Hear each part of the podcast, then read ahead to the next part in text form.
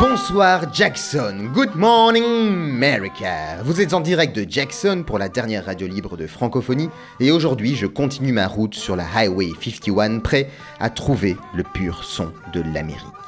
Enfin, nous sommes dans le Mississippi, cet État qui porte le nom indien du grand fleuve que nous suivons depuis Chicago. Ici, le Mississippi se ramifie tellement que les cartes ressemblent à une tumeur en phase terminale. La chaleur y est accablante, et étant donné qu'on est parfois au-dessous du niveau de la mer, le vent ne souffle jamais, sauf pour provoquer de violents cyclones.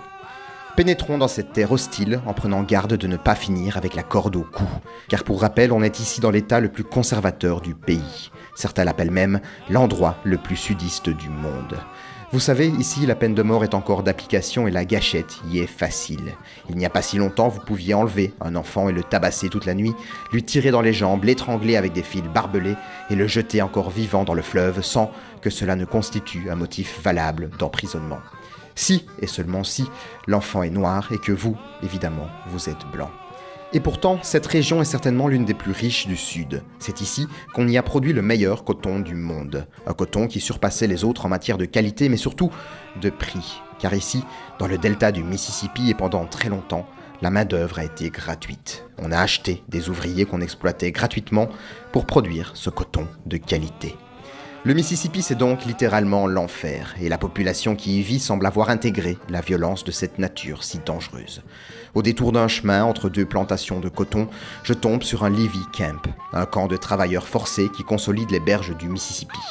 Ils se tuent à la tâche pour freiner un fleuve devenu fou, comme les hommes qui tentent de le dominer. La plupart des prisonniers sont noirs, ils viennent d'un petit pénitencier local, parmi eux des criminels de toutes sortes, des assassins, des voleurs, ou tout simplement des gens emprisonnés pour le simple fait d'avoir été pauvres ou noirs. Alors ce soir, je vous propose un petit voyage à travers le delta. Et pour vous mettre en jambe, je vous passe en face A le Bad Luck Blues de guitare Welsh, un prisonnier inconnu enregistré en 1937 dans le pénitencier qu'on appelait Angola. Il nous chante son désespoir avec une forme d'ironie. Je suis en prison depuis si longtemps que même si on me libérait, je ne saurais pas retrouver le chemin vers ma maison. Alors, puisque vous êtes soit l'esclave d'un blanc, soit emprisonné dans un pénitencier de l'État, voici le Bad Luck Blues de guitare Welsh, prisonnier dans l'enfer d'Angola.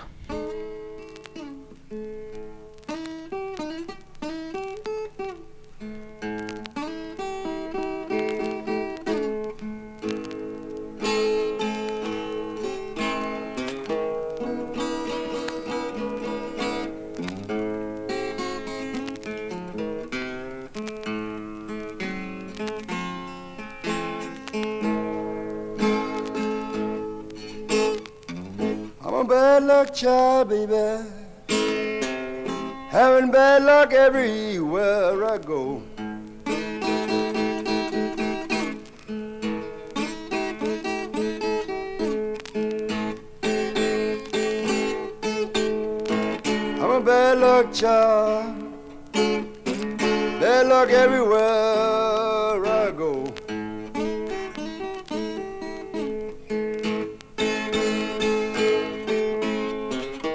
but I know, Mama, Lord, he drove me from the door.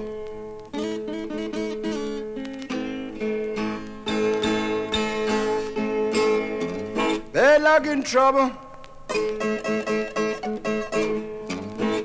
My bosom friend. Bad luck in trouble. Baby's my bosom friend. What did my bad luck leave me? Our trouble just began.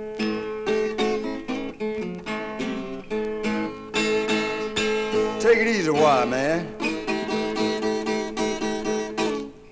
That's what I'm talking about.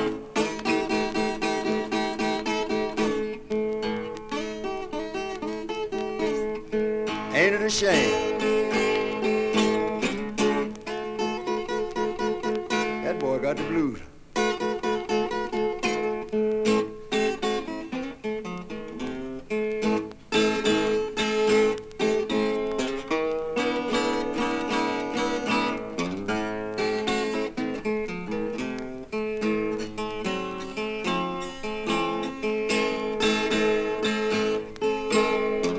Sometimes I wonder, baby,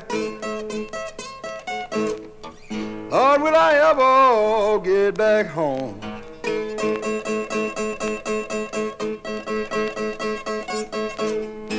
Sometimes I wonder, hey, will I ever get back home?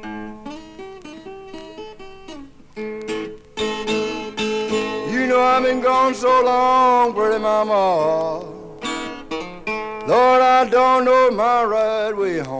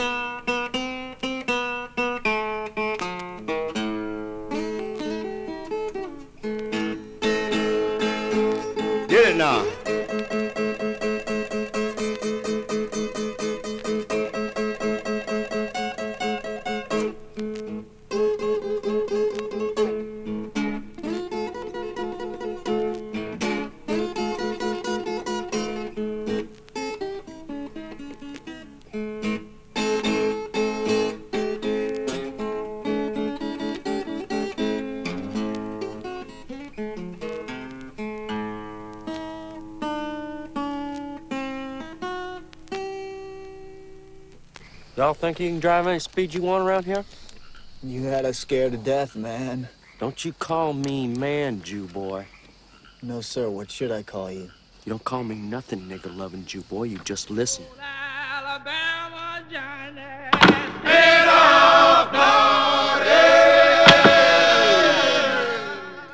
S'il y a eu une époque de ma vie où j'ai eu à boire jusqu'à la lie dans la coupe amère de l'esclavage, ce fut pendant les premiers six mois de mon séjour avec Mr. Covey. Il nous forçait de travailler par tous les temps. Il ne faisait jamais ni trop chaud ni trop froid. La pluie, la grêle, la neige, le vent n'étaient jamais trop violents pour nous empêcher d'aller au champ.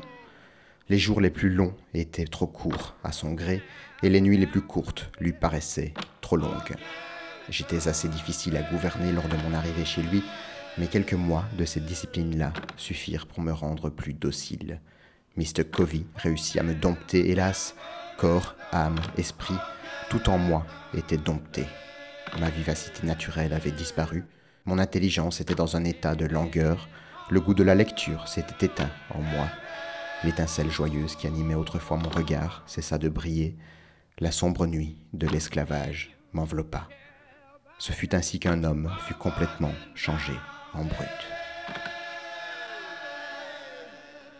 L'épisode de ce soir est un petit peu spécial. Au lieu de vous inviter dans une ville au bord de la route 51, je vous emmène sur les chemins sinueux du Mississippi. Je viens de vous lire un passage de l'autobiographie de Frédéric Douglass, un esclave affranchi du 19e siècle. Il nous raconte une histoire qui aurait pu se passer dans le Mississippi, ici, au bord de cette route où roule notre Cadillac.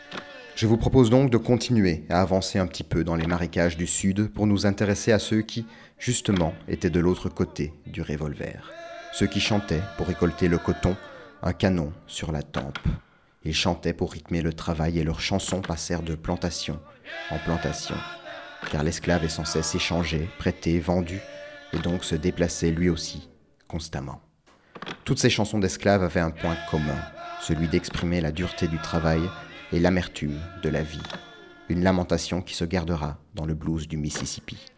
Car à l'origine de cette musique, ce ne sont donc ni des musiciens itinérants ni des saltimbanques, mais des esclaves, puis des travailleurs forcés ou des prisonniers, tous piégés dans les marécages du Mississippi.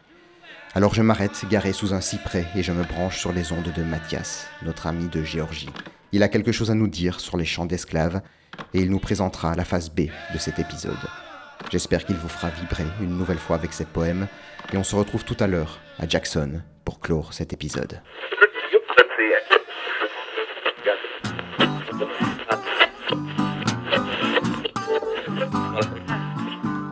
Good evening, folks. How y'all doing? Thank you, T Bone, for once again discussing with our audience important topics that never fail to make us think and reflect on life and history. Just as you've mentioned, the swamps of the South can be a rough and wild place. The Americas as a whole is a hazardous continent, with many dangers lurking about, and if one does not know how to navigate throughout them, they'll be in for trouble.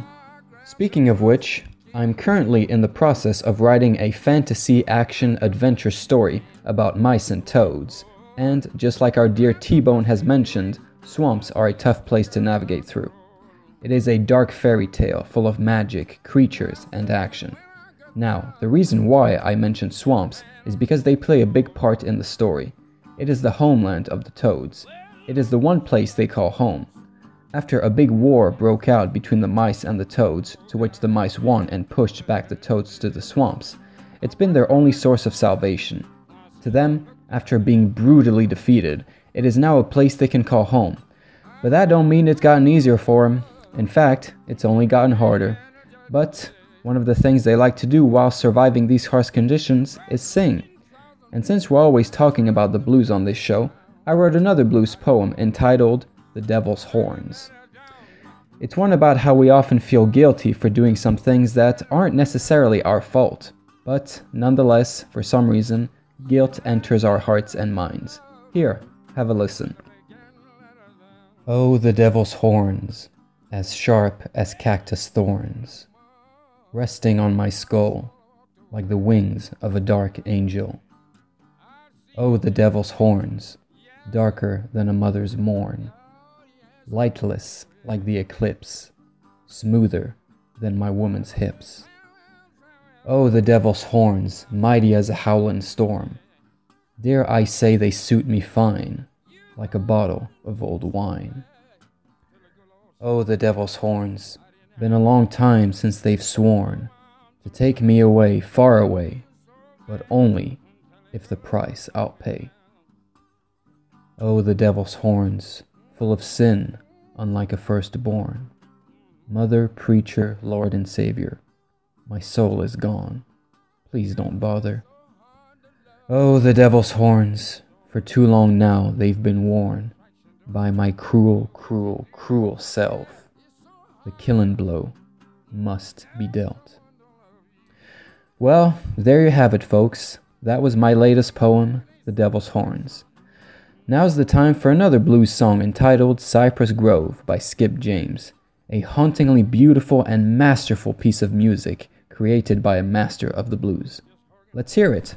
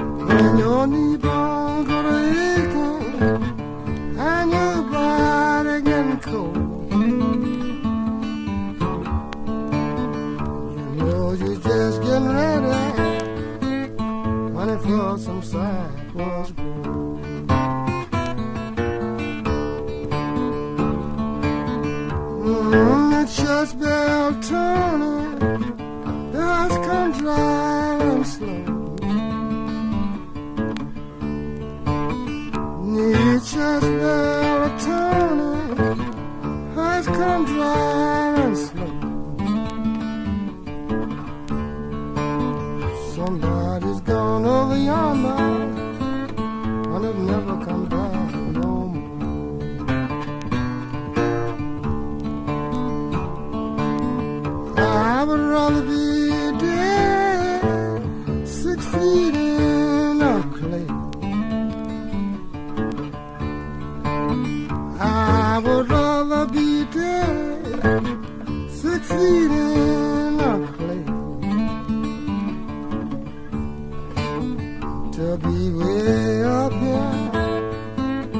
hundred feet of distance.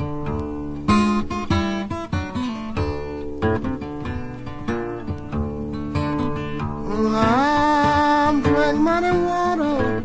I'm gonna sleep in a house.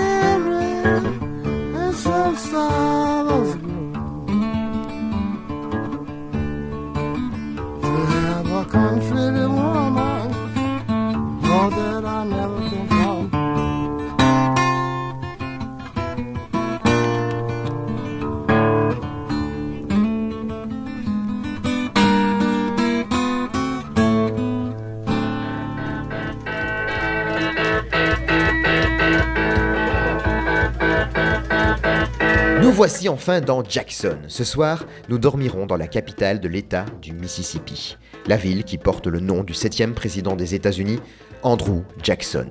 Je suis certain que vous connaissez ce président, déjà parce que c'est celui représenté sur les billets de 20 dollars, mais surtout parce que c'est lui qui a signé en 1830 l'Indian Removal Act, ou plutôt la loi sur la déportation des Indiens. Un autre déplacement forcé de population qui a jeté des tribus entières sur les routes ou dans une tombe. En théorie, cette loi entérinait un échange de terres entre les colons américains et les Indiens. Mais concrètement, ce fut le hold-up le plus rentable de l'histoire des Amériques. Les premiers conquistadors en avaient rêvé, Andrew Jackson l'a fait. Enfin, l'oncle Sam se débarrasse de ses natifs en les renvoyant là où il considérait être leur place, c'est-à-dire dans des réserves naturelles parquées comme des espèces en voie de disparition. La capitale du Mississippi, c'est donc une ville au beau milieu de marécages où l'on a humilié les Noirs et qui porte dans son nom le souvenir de la déportation des Indiens. Voilà, c'est ça, le Sud. Un endroit où la violence est partout, inscrite même dans le nom des lieux qui jonchent la Highway 51. Avant de reprendre définitivement la route pour la Louisiane, j'aimerais vous partager un texte que j'ai écrit dans la modeste chambre que nous avons louée ce soir. Je vous passerai ensuite un disque de J.B. Lenoir, disque que nous avons trouvé dans les brocantes de la Fary Street, le quartier populaire noir de Jackson. Là, dans les rues où le blues du Delta était enregistré pour la première fois. Mais avant, je vais vous dire ce que j'ai vu en descendant le Mississippi. J'ai vu des lumières rouges et bleues crachées par de gros gyrophares qui éclairaient de mille feux l'obscurité de la nuit noire. J'ai vu cet enfant à genoux, les mains derrière le cou, la larme sous l'œil et tremblant comme une feuille, posé là, au beau milieu de voitures dans lesquelles des hommes, la matraque à la main et le revolver à la ceinture, lui faisaient manger le pain de la haine et du désespoir. Celui d'être coupable, hélas, d'avoir la peau noire. J'ai descendu le Mississippi et voilà ce que j'ai lu. Interdit aux noirs, autorisé aux blancs, dans les bus, dans les gares, dans les restaurants. J'ai lu qu'un fruit étrange était pendu aux branches d'un arbre sec d'avoir trop pleuré. J'ai lu qu'on assassinait ceux qui n'avaient pas la chance d'être bien nés. J'ai lu qu'on leur fermait la porte des universités. J'ai descendu le Mississippi et voilà ce que j'en ai vu. Des hommes en manteau blanc, s'habillant comme des fantômes et s'en allant distribuer les hématomes à des citoyens innocents. Je les ai vus, au pied de la croix en feu, exiger le départ d'une communauté noire que leurs ancêtres avaient importée par bateau, pieds et poings liés. J'ai vu des frères de couleur perdre leur dignité en travaillant de nuit dans des jobs mal payés. Je les ai vus se goinfrer aux mamelles de l'oncle Sam en pensant sauver leur âme et en donnant leur vie au Vietnam. Dans le Mississippi, j'ai vu aussi des centaines d'oreilles prêtes à entendre la vérité et des milliers de mains tendues pour réclamer la liberté. Des pancartes blanches sur lesquelles de pauvres gens avaient écrit à l'encre noire ce qui n'était auparavant que des mots glissés dans le vent. J'ai vu la colère déformer la face de ceux qui ne voulaient plus se taire. J'ai vu des masses prêtes à déclencher une révolution, à crier aux quatre coins de la nation la fin de leur oppression. Mais j'ai vu en face des policiers en rang d'oignons prêts à frapper ou mettre en prison, j'ai vu le charme des plantations et j'ai vu les armes des colons. Vraiment beaucoup d'armes en tout cas, beaucoup trop pour une seule maison. J'ai descendu le Mississippi et voilà tout ce que j'en ai vu. Un disque de J.B. Lenoir, enfant du pays, que je vous passe en dédicace pour ceux qui ont été humiliés et lâchés dans les bras du Mississippi ou dans les taudis de l'Alabama. I never will go back to Alabama. That is not the place for me.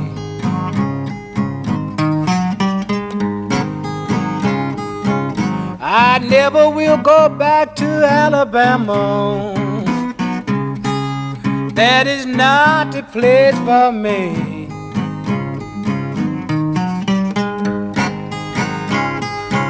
You know they killed my sister and my brother. And the whole world let them peoples go down there free.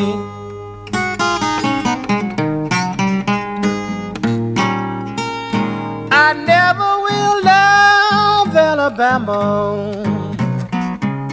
Alabama seem to never have love for me.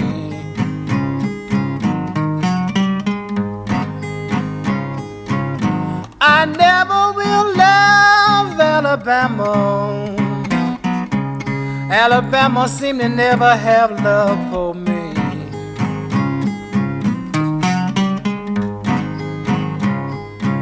Oh God, I wish you would rise up one day.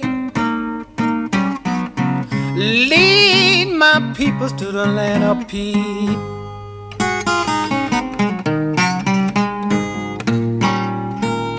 My brother was taken up for my mother, and the police officer shot him down.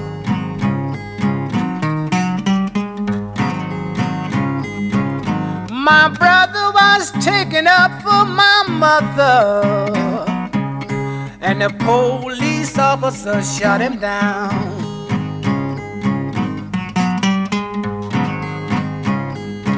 I can't help but to sit down and cry sometimes. Think about how my poor brother lost his life.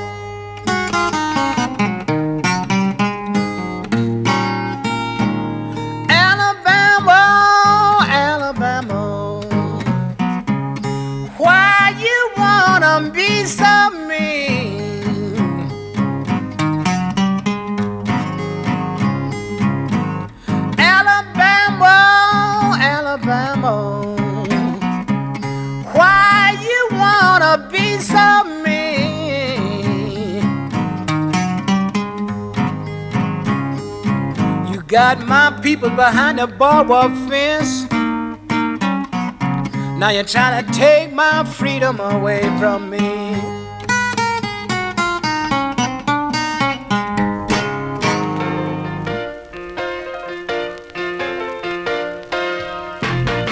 Ainsi se termine notre épisode dans le Mississippi. Nous reprenons désormais la route pour la Louisiane et nous passons une dernière fois dans la Fowler Street de Jackson. Ici, où tous les musiciens du Delta se sont fait enregistrer, cette rue c'est la capitale de la musique du Mississippi. Alors, quand le blues s'est exporté à Chicago, Jackson fut un peu délaissé. La musique que vous avez entendue dans cet épisode fut oubliée. Et vous vous demandez ce qu'ils ont fait dans le Sud? Eh bien, s'il y a une chose que j'ai appris ici, c'est qu'on ne capitule jamais. Qu'on soit indien, noir ou blanc, la défaite est quelque chose qu'on ne peut pas accepter. Alors, ils ont fait pareil, en mieux. C'est la Dixie's Touch, et donc, je vous passe Earl King, guitariste de Jackson, parce que peut-être qu'au fond, l'enfer n'est pas un mauvais endroit pour vivre. Je vous laisse définitivement, on se retrouve en Louisiane, au pays du vaudou et des alligators. Ne vous éloignez pas trop de vos revolvers. Bonne route à tous.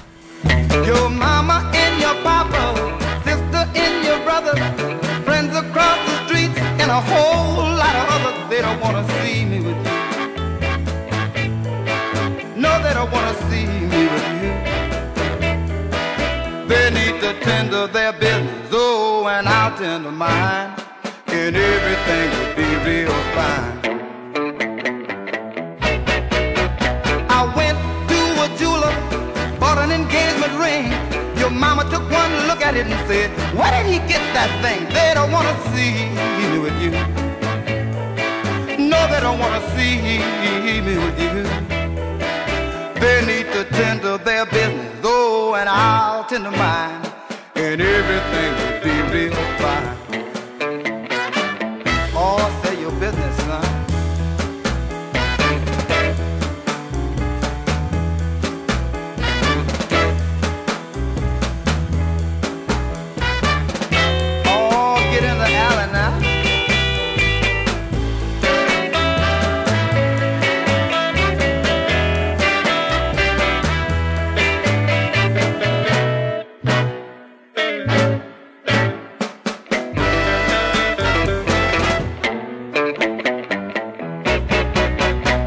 Papa told your brother there's a job to be done.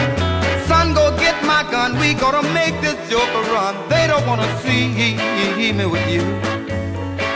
No, they don't wanna see me with you. They ought to tend to their business. Oh, and I'll tend to mine. And everything will be real fine.